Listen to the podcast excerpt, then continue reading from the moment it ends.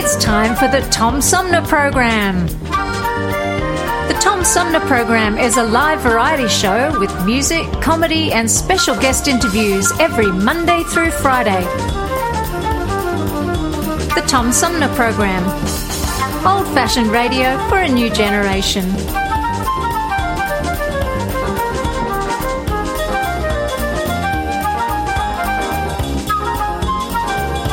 Our theme music is Fruit of the Louvre, provided by flick composer producer Howard Eddy.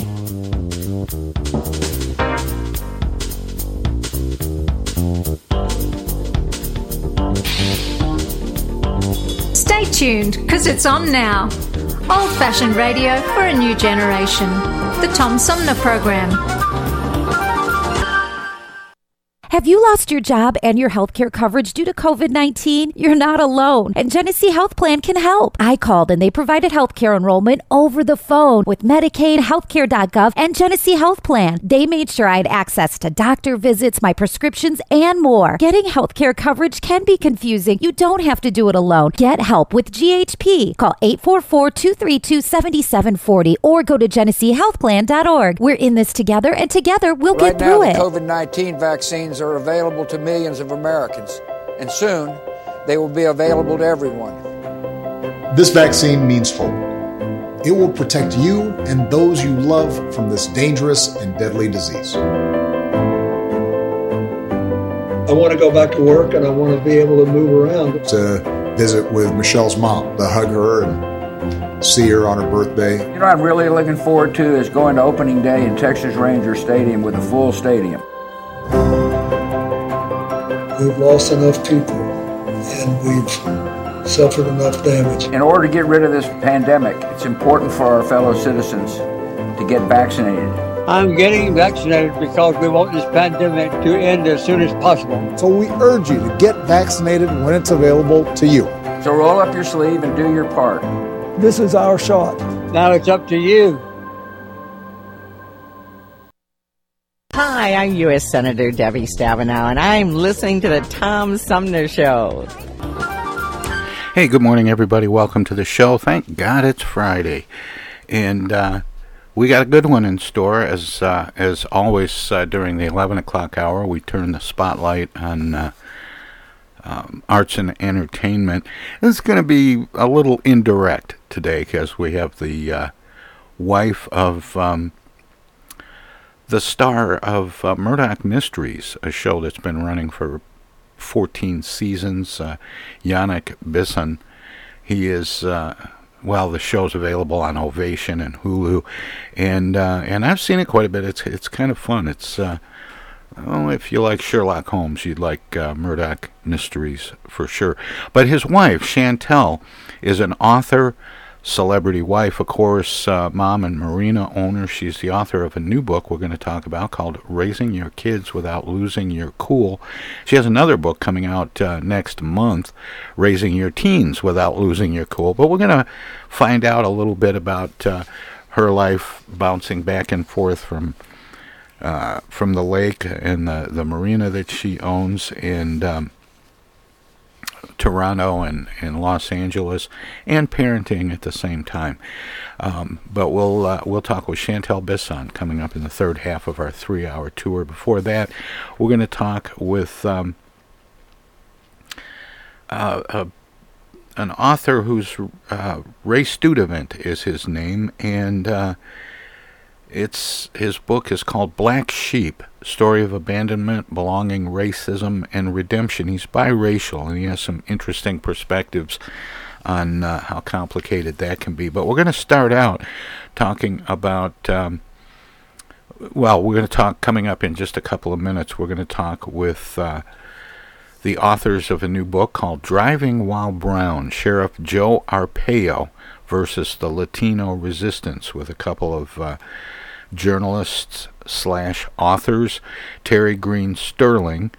Um, and she's uh, affiliated faculty and writer in residence at the Walter Cronkite School of Journalism at Arizona State University and editor at large for the Arizona Center of Investigative Reporting. And uh, this is not her first book, but um, it's uh, an interesting book to be sure, given uh, all the headlines that, that we've seen. And uh, she's joined, um, she'll be joined with me uh, by phone here coming up, as I said, in just a, just a couple of minutes, uh, by uh, Jude, Jude Joffe Block, who is at the Associated Press, where she's been since 2020 as a reporter and editor working in both English and Spanish. Before that, she uh, reported on immigration for more than a decade for NPR and The Guardian. So, should be uh, a very interesting conversation. I'm sure that you will uh, enjoy it. Um, in the meantime, I'm going to say that uh, I um, got my my second dose of the Pfizer vaccine on Wednesday, and uh, so far so good. No adverse reactions. Um, my friend Sandy was down and out for about three days after her second shot, but I, uh, except for a little soreness at the injection point, I'm uh, I'm doing okay.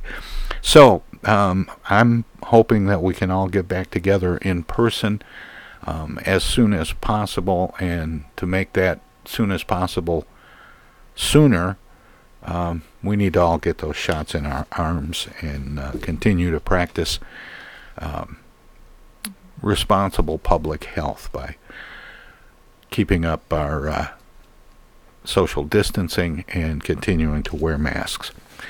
Anyway, we'll be right back.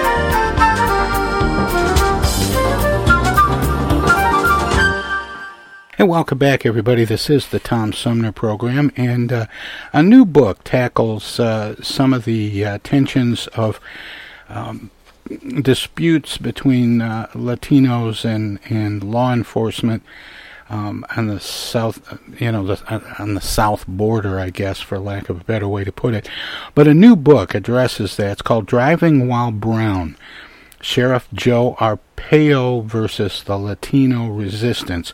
And it's written by a couple of journalists, one who's an affiliated faculty and um, writer in residence at the Walter Cronkite School of Journalism at Arizona State University and editor at large for the Arizona Center of Investigative Reporting. And um, the other joined the Associated Press in 2020 as a reporter and editor working in both English and Spanish on the news verification team. Before that, she reported on immigration for more than a decade for outlets that include NPR and The Guardian. And they are respectively Terry Greene Sterling and Jude Joffe Block, and they join me by phone. Terry, Jude, welcome to the show. Thanks for having us. Terry, Thank you. Terry, I, I have to um, admit I'm a I'm a little envious that you're a writer in residence at the Walter Cronkite School of Journalism. I just learned that there was a Walter Cronkite School of Journalism Ah. at Arizona State University. Um, I, I think I talked to someone who graduated from there just recently, and I was not aware of it. I was Walter Cronkite from Arizona. No, actually, Walter Cronkite was not from Arizona, but he had a long uh, association with an Arizona uh, CBS channel, and um, he was very happy to lend his name to this School of Journalism, the Walter Cronkite School of Journalism, and um, we carry his name with pride. It's an excellent journalism school. Well, and that's and that's what I've heard, and and that's what I would expect, because that um, the Walter Cronkite brand is, um, well, it's gold. Anyway, um, but let's let's talk about uh, something that maybe isn't quite so lofty. Sheriff Joe Arpaio. Um, he was uh, the first person that then President Donald Trump pardoned. He was Maricopa County Sheriff Joe Arpaio, and and lots of people heard a lot about him.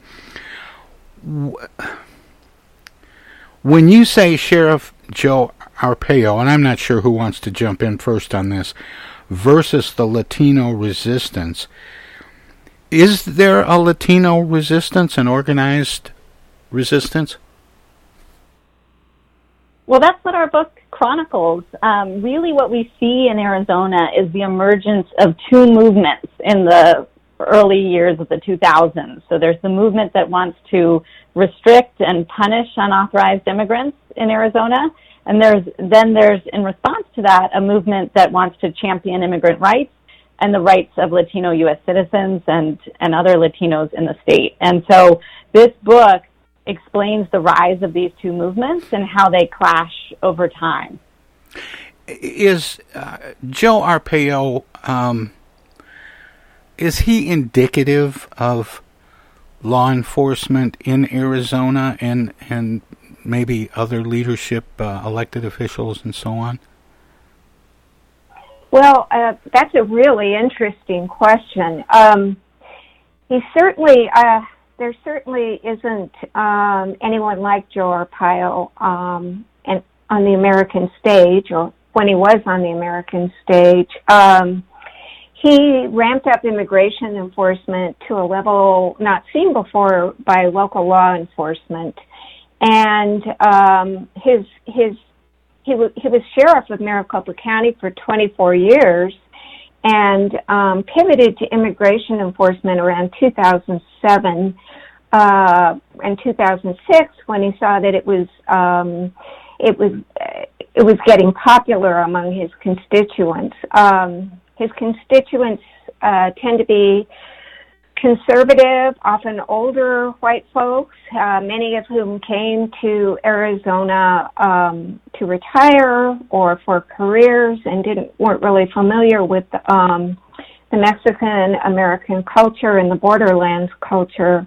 And um, when we saw a bit of an uptick in unauthorized immigration, um, they began to uh, they began to worry and be upset and began uh, pressuring their political leaders for uh, for enforcement.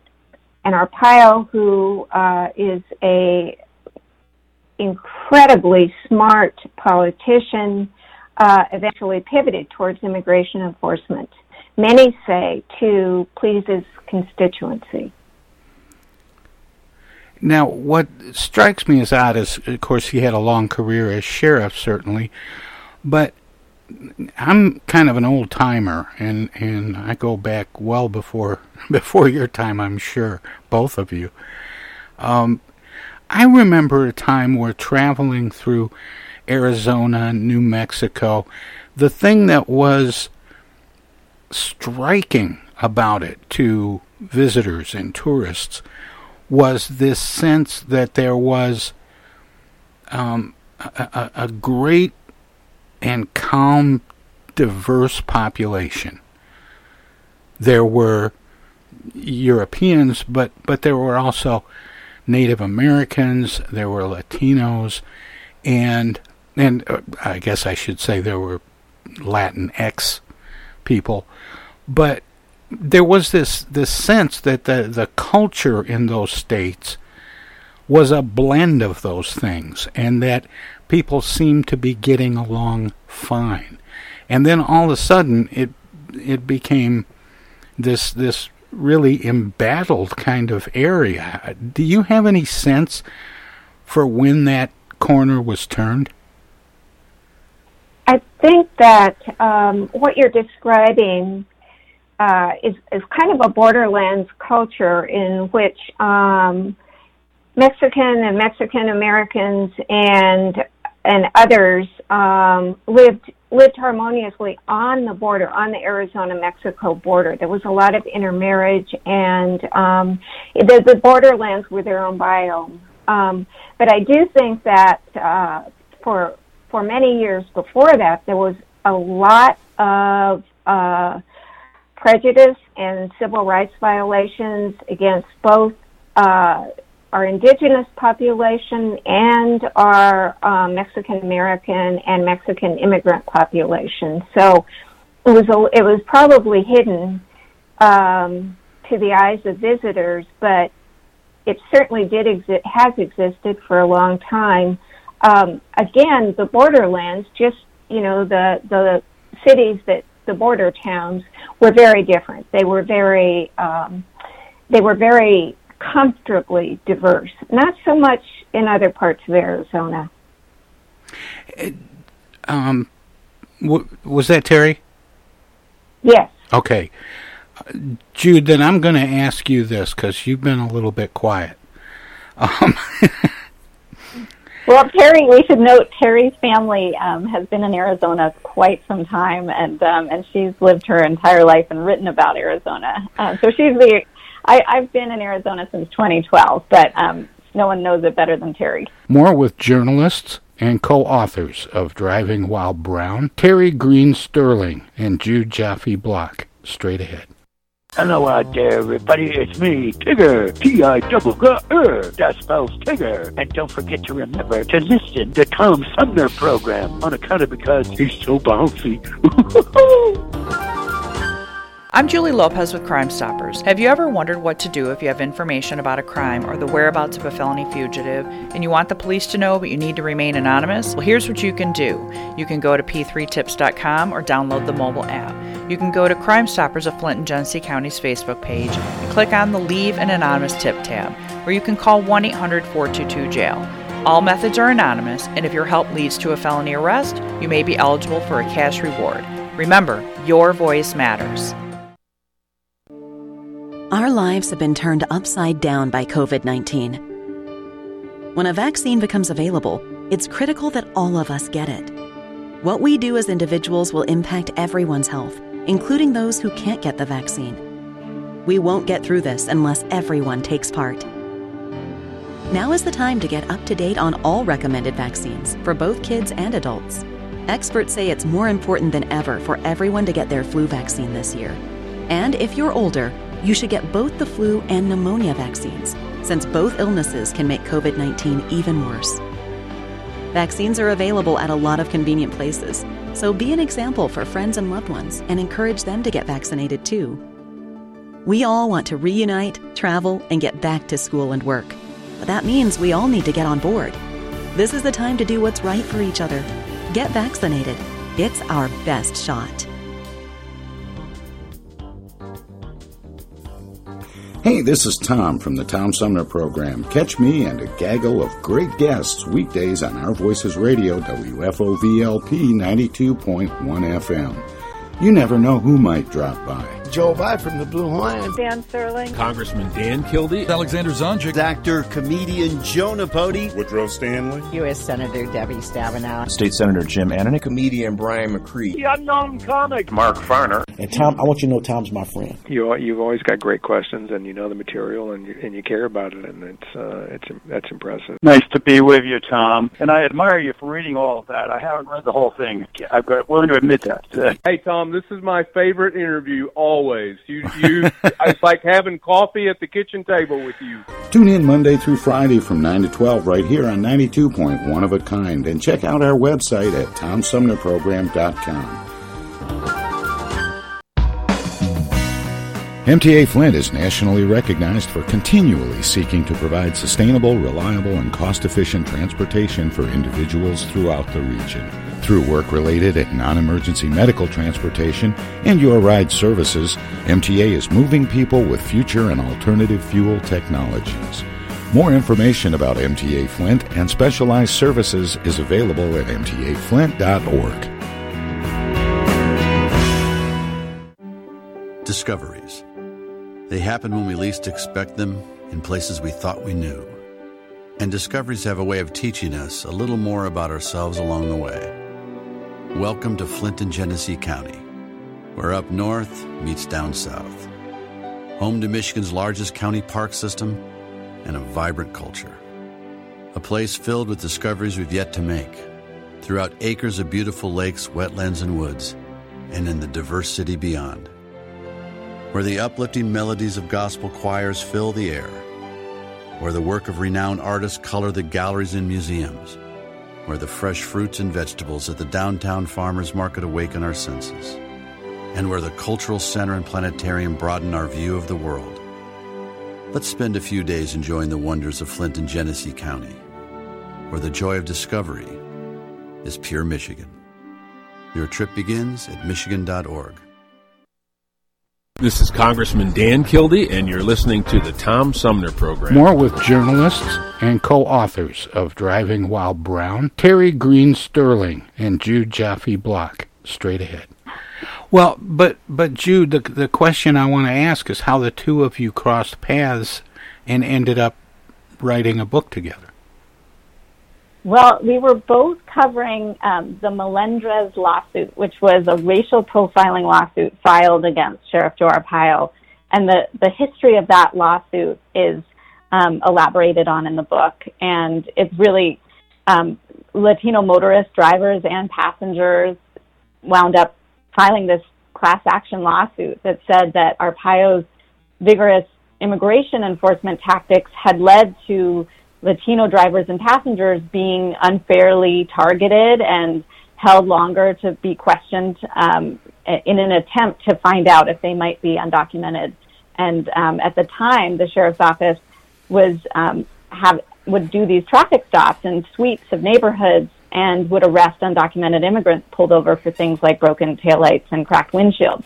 So um, this class action lawsuit uh, went to trial in, in July of 2012.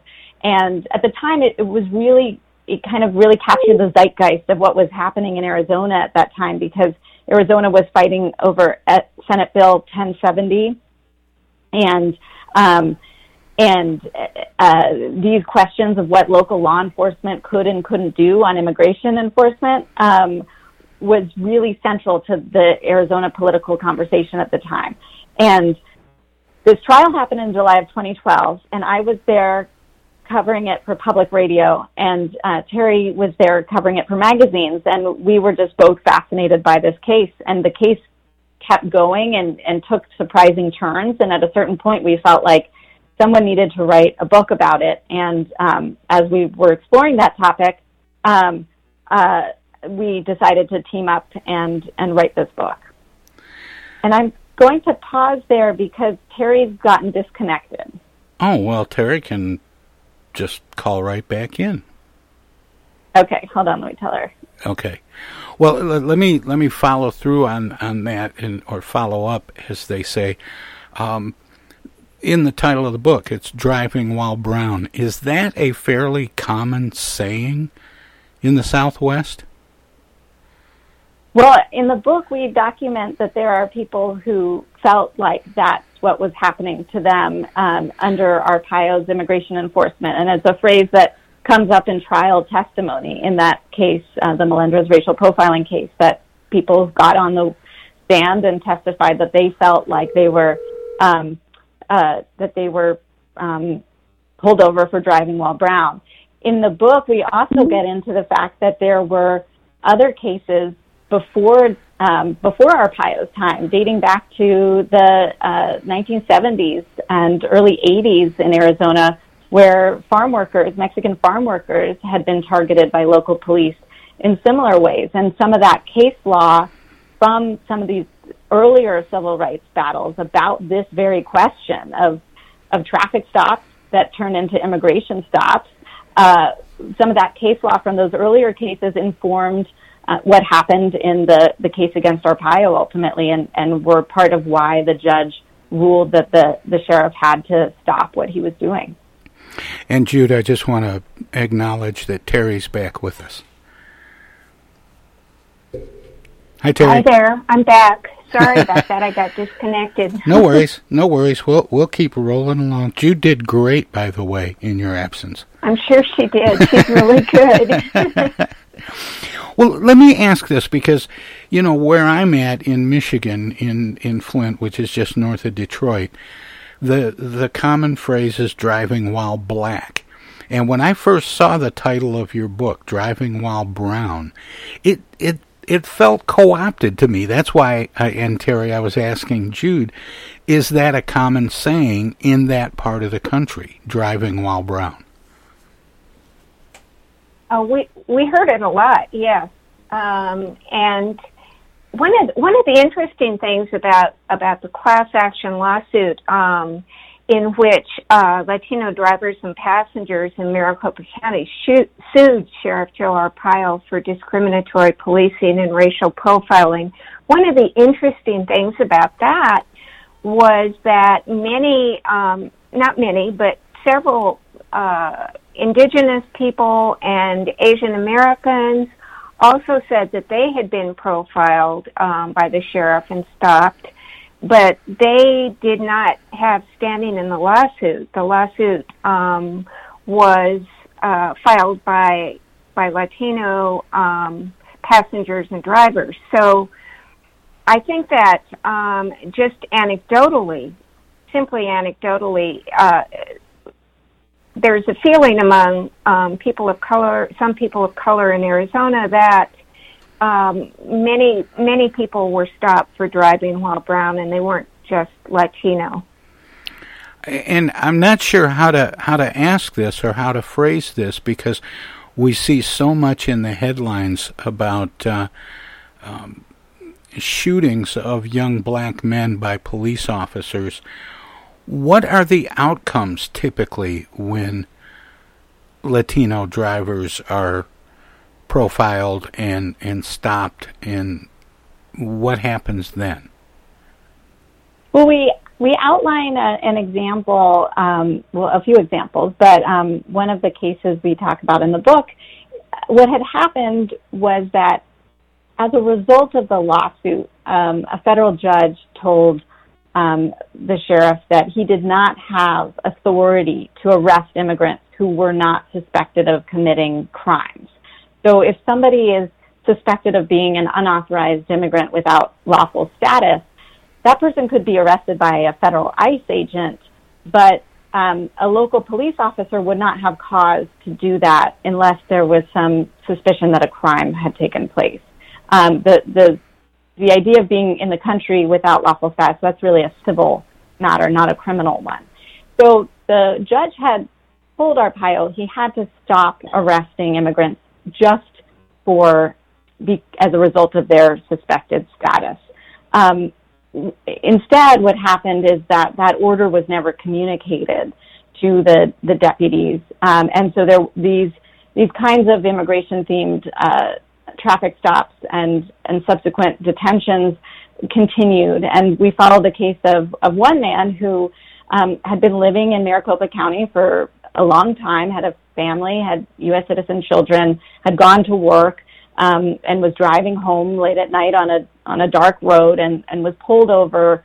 He and his brother were pulled over for something as minor as the light bulb light on their license plate had gone out, and as a result of that stop, the the deputy uh, asked both uh, the driver and the passenger to show ID. Um, both showed Mexican passports. The driver was arrested um, and for driving without a license. The car was towed. The passenger was taken uh, by uh, sheriff's detention office staff to a border patrol station in the next county over, and was told that he would be quickly deported across the border. Um, and so that was a result of being a passenger in a car on his way home. And this was the kind of enforcement that the judge had said should not be happening. Um, and so that is one of the reasons why Arpaio was found later in criminal contempt of court for not following the judge's orders and having those kinds of detentions continue. Did did this kind of activity um, by law enforcement predate the campaign and election of Donald Trump? Yeah, I mean there there the thing is in Arizona is there is a long history of many law enforcement agencies coordinating with ICE. Um, Arpaio was doing it um, more exuberantly and more publicly uh, than other law enforcement agencies. Um, he would put out press releases letting everyone know how many undocumented immigrants had been arrested during different operations. And, you know, other law enforcement agencies were not as public, but they were coordinating with federal agents. And so that coordination between local and federal um, immigration en- enforcement was something that Arizona was doing well before the Trump administration. In some ways, it was a model in certain ways for how what those partnerships could look like. It was certainly something that the Trump administration was interested in expanding. Um, and so, I mean, there is an irony here because Arpaio's office was under court orders to curtail some tactics that, frankly, other law enforcement agencies were doing as well, but they just weren't, had not been instructed by a judge to stop. And it, it does reflect the fact that um, there's a lot of gray areas in our country about what the rules are, um, what what even constitutes um, lawful profiling is something that isn't as clear cut as you might expect. Um, and and the ways that police um, are allowed or aren't allowed to enforce immigration law is really a patchwork, depending on um, where you are and what kind of partnerships are in place. You know, it's it's interesting because there's a, a lot of confusion. Well, I don't want to say confusion. I want to say there's um, certainly a little bit of controversy with regard to uh, profiling, racially or otherwise, um, because there are some people who think it shouldn't happen at all, and then there are others who acknowledge that it might be necessary for law enforcement to be effective.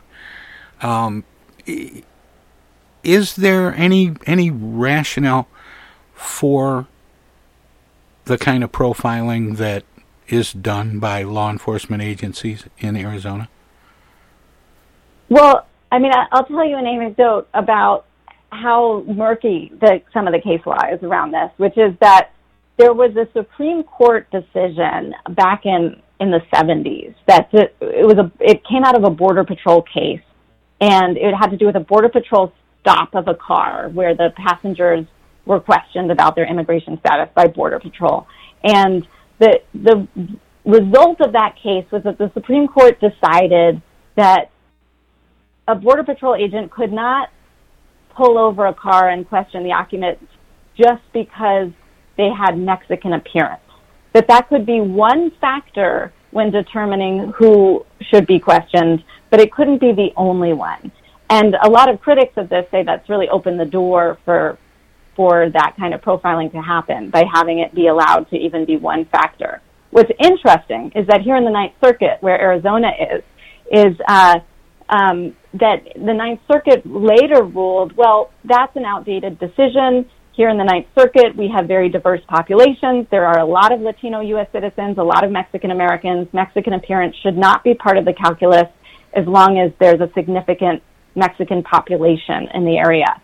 Um, and uh, as a result of that, that what happened later um, is that um, ICE came and trained Sheriff Joe Arpaio's deputies during a period where they had a partnership. Part of that training was that ICE trained the sheriff's deputies that they could consider Mexican appearance as one factor when deciding what cars to pull over and question, um, or who to question about their immigration status after they'd already pulled a car over. So deputies were taught that by ICE, and it actually went contrary to what the Ninth Circuit had said on that issue, and that was one of the one of the findings that the judge had in this case. Now you um, mentioned that that some of these uh, law enforcement agencies, sheriff's departments, and so on around the state of Arizona would round would round up Mexican looking people and if they found them to not be properly documented, that they were turning them in at uh, um, ICE facilities and so on. I want to clarify they, that the rounding up. Uh, yeah, that's a poor choice pretty, of words. Was pretty, yeah, it was pretty unique to Arpaio. There were there were kind of day labor roundups that, that you could um, use to describe some of the tactics that Arpaio used in Maricopa County.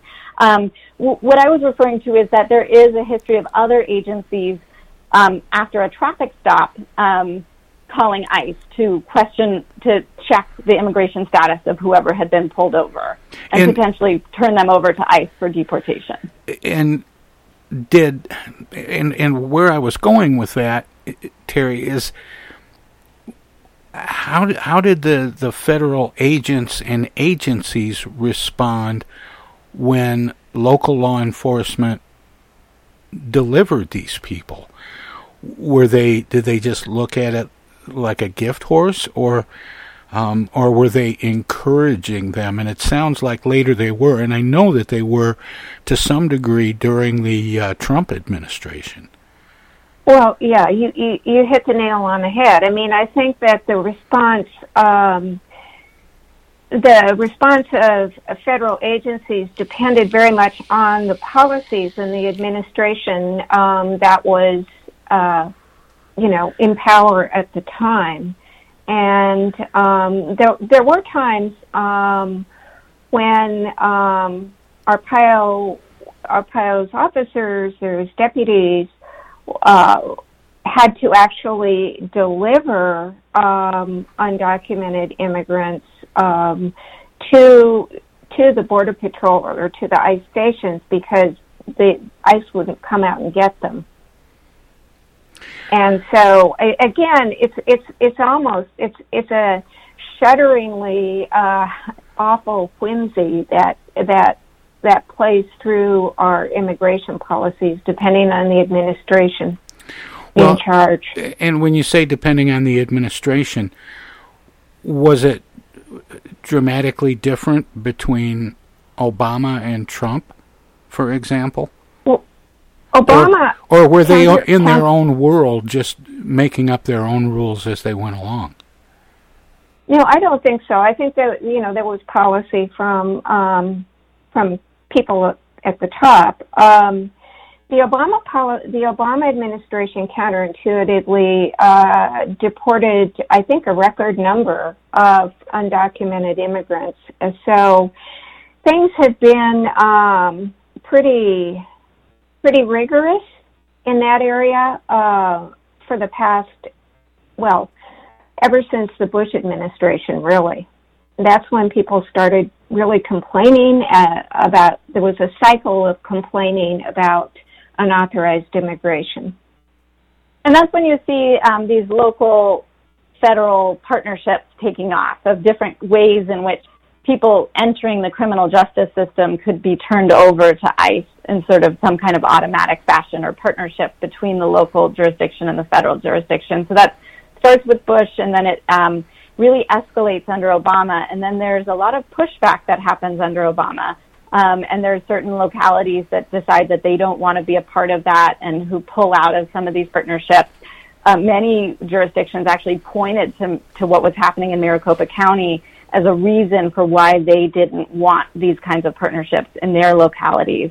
And so that um, we see the Obama administration start to shift how it's prioritizing deportations. Um, at, at a certain point, they they say that they want to go after serious criminals, um, and we can debate sort of how how effective that pivot was. But they they do shift course, and so and then of course we know that Trump's goal was to ramp up again.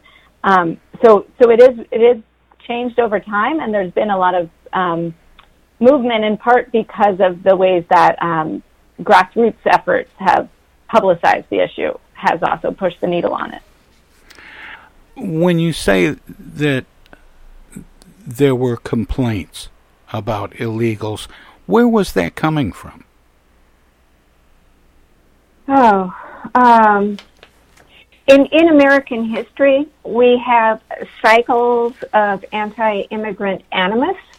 Um, there was a great cycle after World War One when we had so many people trying to come in from Europe, and um, there was a there was a hue and a cry among American citizens who did not want um, immigrants to come to the United States for a number of reasons, and um, this again uh, this cycle surfaced again um, again during the Bush administration uh, when there was a you know uh, quite quite an uptick in unauthorized immigration, and um, it was alarming to many people. And there were also, uh, there are still today uh, nonprofits in Washington, D.C. that have a lot of money and argue vociferously for for severely restricting immigration. And uh, those nonprofits uh, had you know they were they had they were good with media and they um, often um, circulated a lot of material about immigrants being dangerous, immigrants committed crimes, um, and they they actually portrayed immigrants, in my view, in a false light. But um, it it was enough to exercise a large number of the um, of the of the population in Arizona for sure.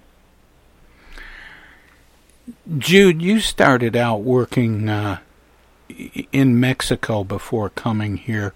Um, what was your experience like moving from Mexico to the U.S.?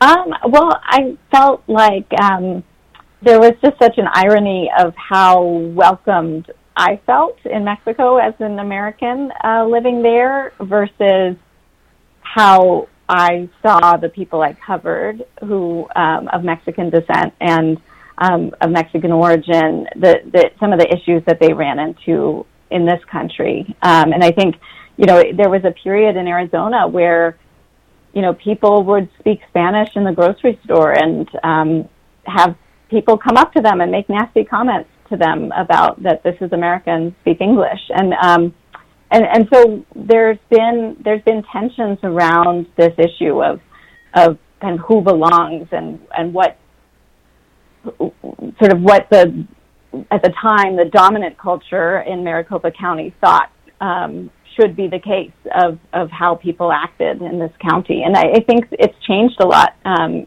over the last several years. But I was going to ask if the attention if the attention Joe Arpaio got. Um, you know, positively from some people, like then President Donald Trump, who applauded him um, and and pardoned him, and then there there were all kinds of, of critics. Did that did his fame have any any impact on people rethinking their behaviors? Um, that's a really good question. What what ultimately um, the reason Arpaio voters stopped electing Arpaio was that um, the, the Latino resistance in Arizona had gone after him, as I said, in the streets and on the courts and in the public square. And one of the things that they did um, was they pointed out how uh, lawsuits against Arpaio, um, how Arpaio and his immigration enforcement was costing Arizona a lot of money, and that turned a lot of mainstream voters away from him. Voters who might uh, have uh, different views on immigration than the Latino resistance, but it certainly turned them away. And the other thing was that um, conventions and um, you know people stopped coming to Arizona because of the bad press, and Arpaio was part of the reason. More with journalists and co-authors of Driving While Brown, Terry Greene Sterling and Jude Joffe Block.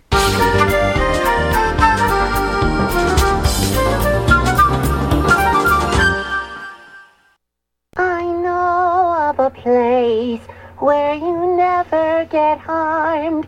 A magical place with magical charms. Indoors, indoors, indoors. Take it away. From the Tom Sumner Show. Oh,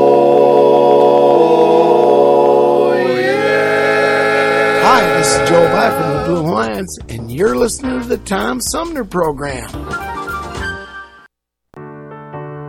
While we've been staying safe at home, scientists have been on a journey. The destination? A COVID 19 vaccine. This journey began decades ago with research into other coronaviruses. Scientists built from there with months of research and development, cooperation with other experts worldwide, and clinical trials on tens of thousands of volunteers of diverse race, age, and health status. They arrived at a safe, effective vaccine and hundreds of thousands in Michigan have already been vaccinated. But the next step is ours. We need to get the vaccine when we can, keep wearing masks correctly, and taking precautions until we reach our destination. freedom from COVID 19, and getting back to the lives we love. Discover the facts for yourself at michigan.gov slash COVID vaccine. A message from the Michigan Department of Health and Human Services.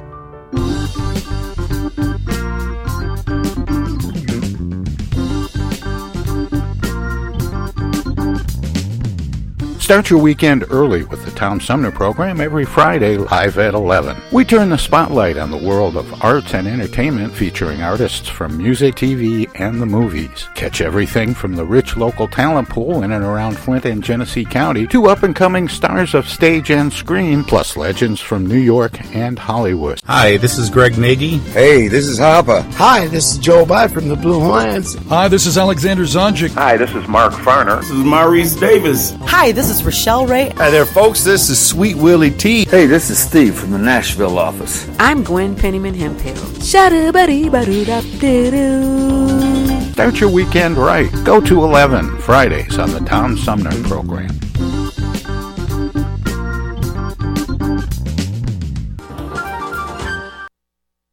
Those hands, no matter whose they are, can spread the germs of many common diseases. That's why I want you to realize how important it is to keep hands clean, to wash them regularly and always before meals with Lifebuoy, which not only removes dirt, but helps to remove germs. Teach the children this habit. Form it yourself. Always use Lifebuoy for hands and face as well as the bath. America, your children have an amazing superpower. That's right. They can help save lives by simply washing their hands. Just 20 seconds of thorough hand washing after they've coughed or sneezed or been outside can help fight against the dastardly spread of germs. Armed with only soap and water and hands, your superhero can protect you, your family, and everyone out there in America land. Amazing! Find out more at coronavirus.gov. A message from the CDC and the Ad Council.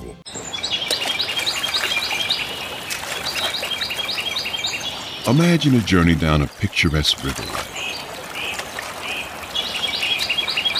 Imagine your Flint River, 142 miles of recreation, natural beauty, and precious resources.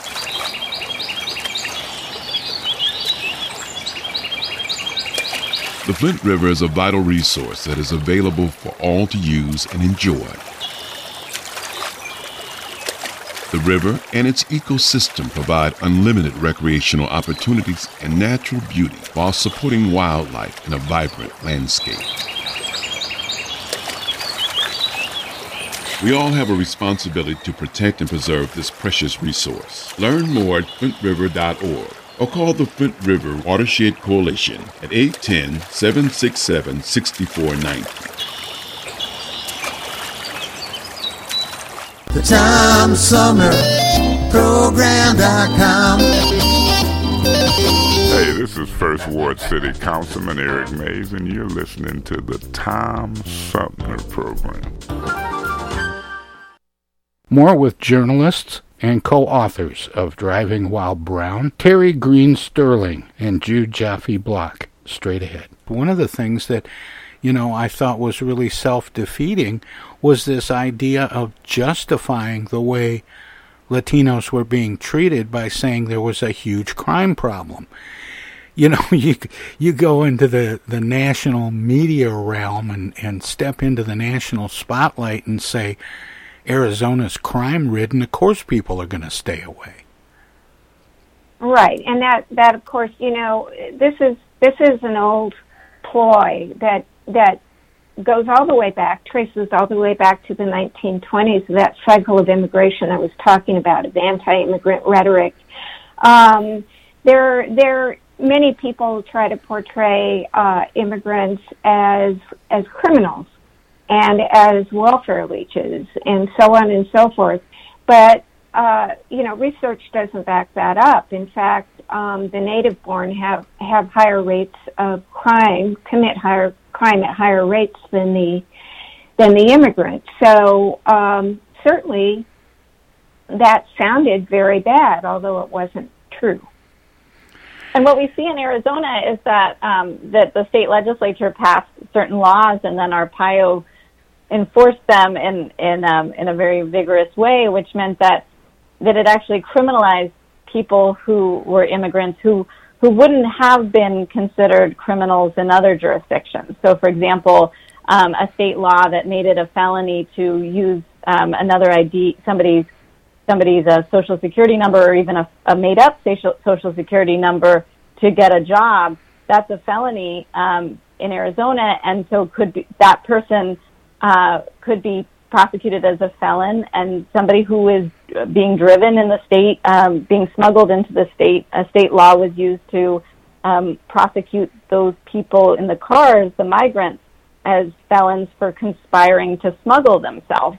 And so you see a situation where there's sort of these unique situations where uh, undocumented immigrants can be easily turned into felons, and then those statistics can be used and weaponized to suggest that the undocumented population is overwhelmingly criminal. And that was Jude. And, and that was Jude, and I just wanted to. I'm, I'm getting to the on, point where uh, I'm starting to be able to tell your voices apart. Yeah. Go ahead, Terry. I just wanted to. I just wanted to build on what Jude said. It um, these immigration felonies were um, they were put on the books in part because it would be easier for de- to deport people who'd been convicted of felonies. They were deport so so that's really important. So, um, I mean, imagine you're hit with a conspiring to smuggle yourself into Arizona, a felony, because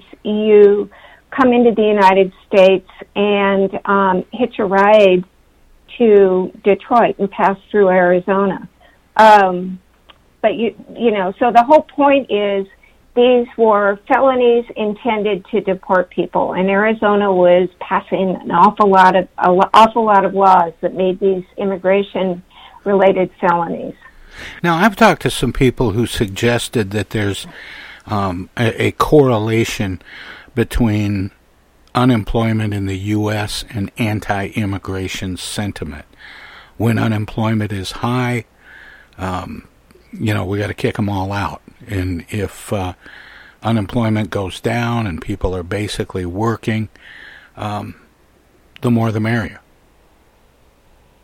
Well, I mean, immigrants are scapegoated for anything, and um, certainly that's one of the one of the um, charges against them that they that they take jobs. But in fact, it's been pointed out again and again that uh, many U.S. citizens don't want the jobs that immigrants take.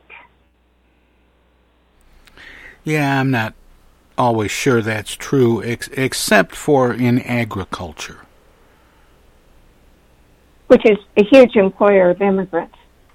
Oh, of course. Uh, you know, it's. Well, I, I mean, there might be some caregiving jobs as well. Oh, I'm sure that there are other there are other kinds of jobs, but agriculture is is a big one. Um, you know, I'm I'm.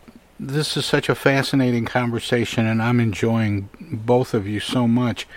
But we're we're running a little long, so I think we better uh, wrap it up for now, and maybe we can get together and talk again. But I do want to talk about the book is Driving While Brown, Sheriff Joe Arpaio versus the Latino Resistance, and it's uh, written by Terry Greene Sterling and Jude Joffe Block, both uh, journalists um, and and authors. Um, what's next? Do you have another project in the works? Well, we're um, Jude's working for the AP, and I'm doing a little freelance writing. I think I think we're um, it's going to be a while before we write another book. Um, can I say one thing though, please? Certainly. Um, this is a little bit of a promo, but we have. Please visit our websites, um, JudeJoffeBlock.com, TerryGreeneSterling.com, to attend a whole bunch of free events that we have. Free, COVID-free Zoom events where we talk about these issues and invite you to talk about them too. I, and I'm glad you added that, Terry. Um, you you kind of raced ahead of me there, though, because I always I always close with how people can find out more about you guys, um, you know, and your work, past, present, and future.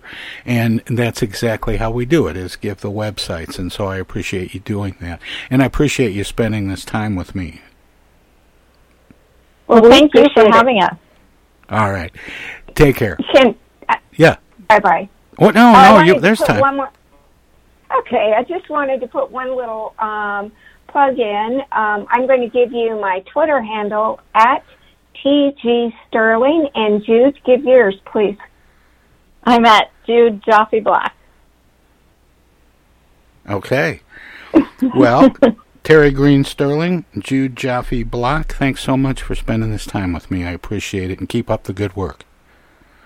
Thank you so much. Take care. Once again, uh, Tracy Greene Sterling is affiliated uh, faculty and writer in residence at the Walter Cronkite School of Journalism at Arizona State University and editor at large for the Arizona Center of Investigative Reporting.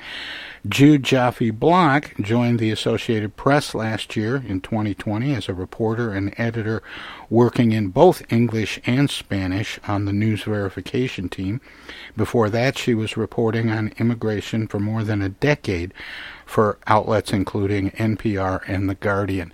And uh, I want to say thanks again to both of them. They co wrote the book uh, Driving While Brown Sheriff Joe Arpaio versus the Latino Resistance. And we'll be back with uh, more of the Tom Sumner program.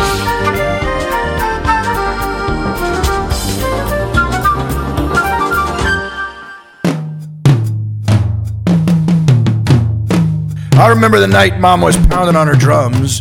She called me to her side. She said, Son, you're growing up. Pretty soon you're gonna drive. And Daddy heard the commotion and came came in tap dancing, playing his six string. And they both looked at me and they said, Son, before you get behind the wheel of a car, you listen to me. If you're texting while you steer, don't drive. If you've been drinking beer, don't drive. If you're talking on the phone, don't drive. If your tires are bald and it's starting to snow, don't drive. If your foot can't reach the pedal, don't drive. If you're wearing no apparel, don't drive. If you took an illegal prescription, don't drive. No one understands your diction. Don't drive. Don't speed, don't read, don't breathe, don't tweet, don't shave, don't rave, don't wave, don't eat. And don't put no makeup on or shave. You know you're not supposed to do that. Ugh. If you gotta do something you're not supposed to do, you can go ahead and step on my blue suede shoes. Ah, go ahead and scuff them up. If you're driving with your knees, don't drive. If while you roll you eat, don't drive. If you don't know how to drive, don't drive. If you've been psychedelicized, don't drive. If you're kissing on your boo, don't drive. If the boo's kissing on you, don't drive. If you've been drinking at a bar, don't drive. If there's guns in the car,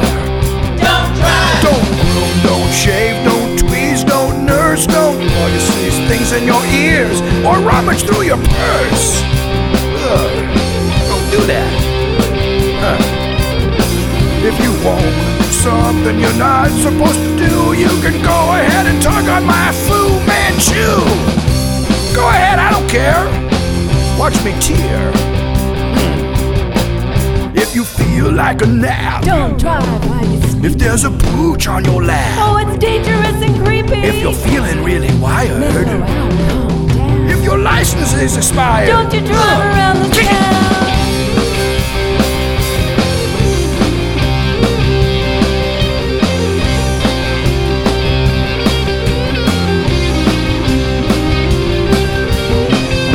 You gotta do something you're not supposed to do, you can go ahead and step on my blue suede shoes, scuff them up.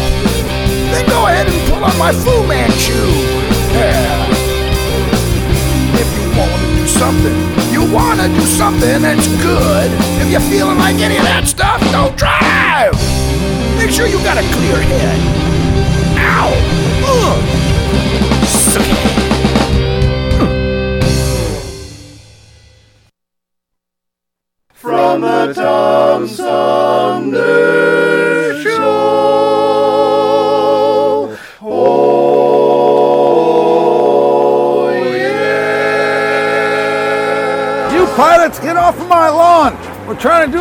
Radio show down here. It's a Tom Sumner program, don't you know? Go on. Go on, get out of here.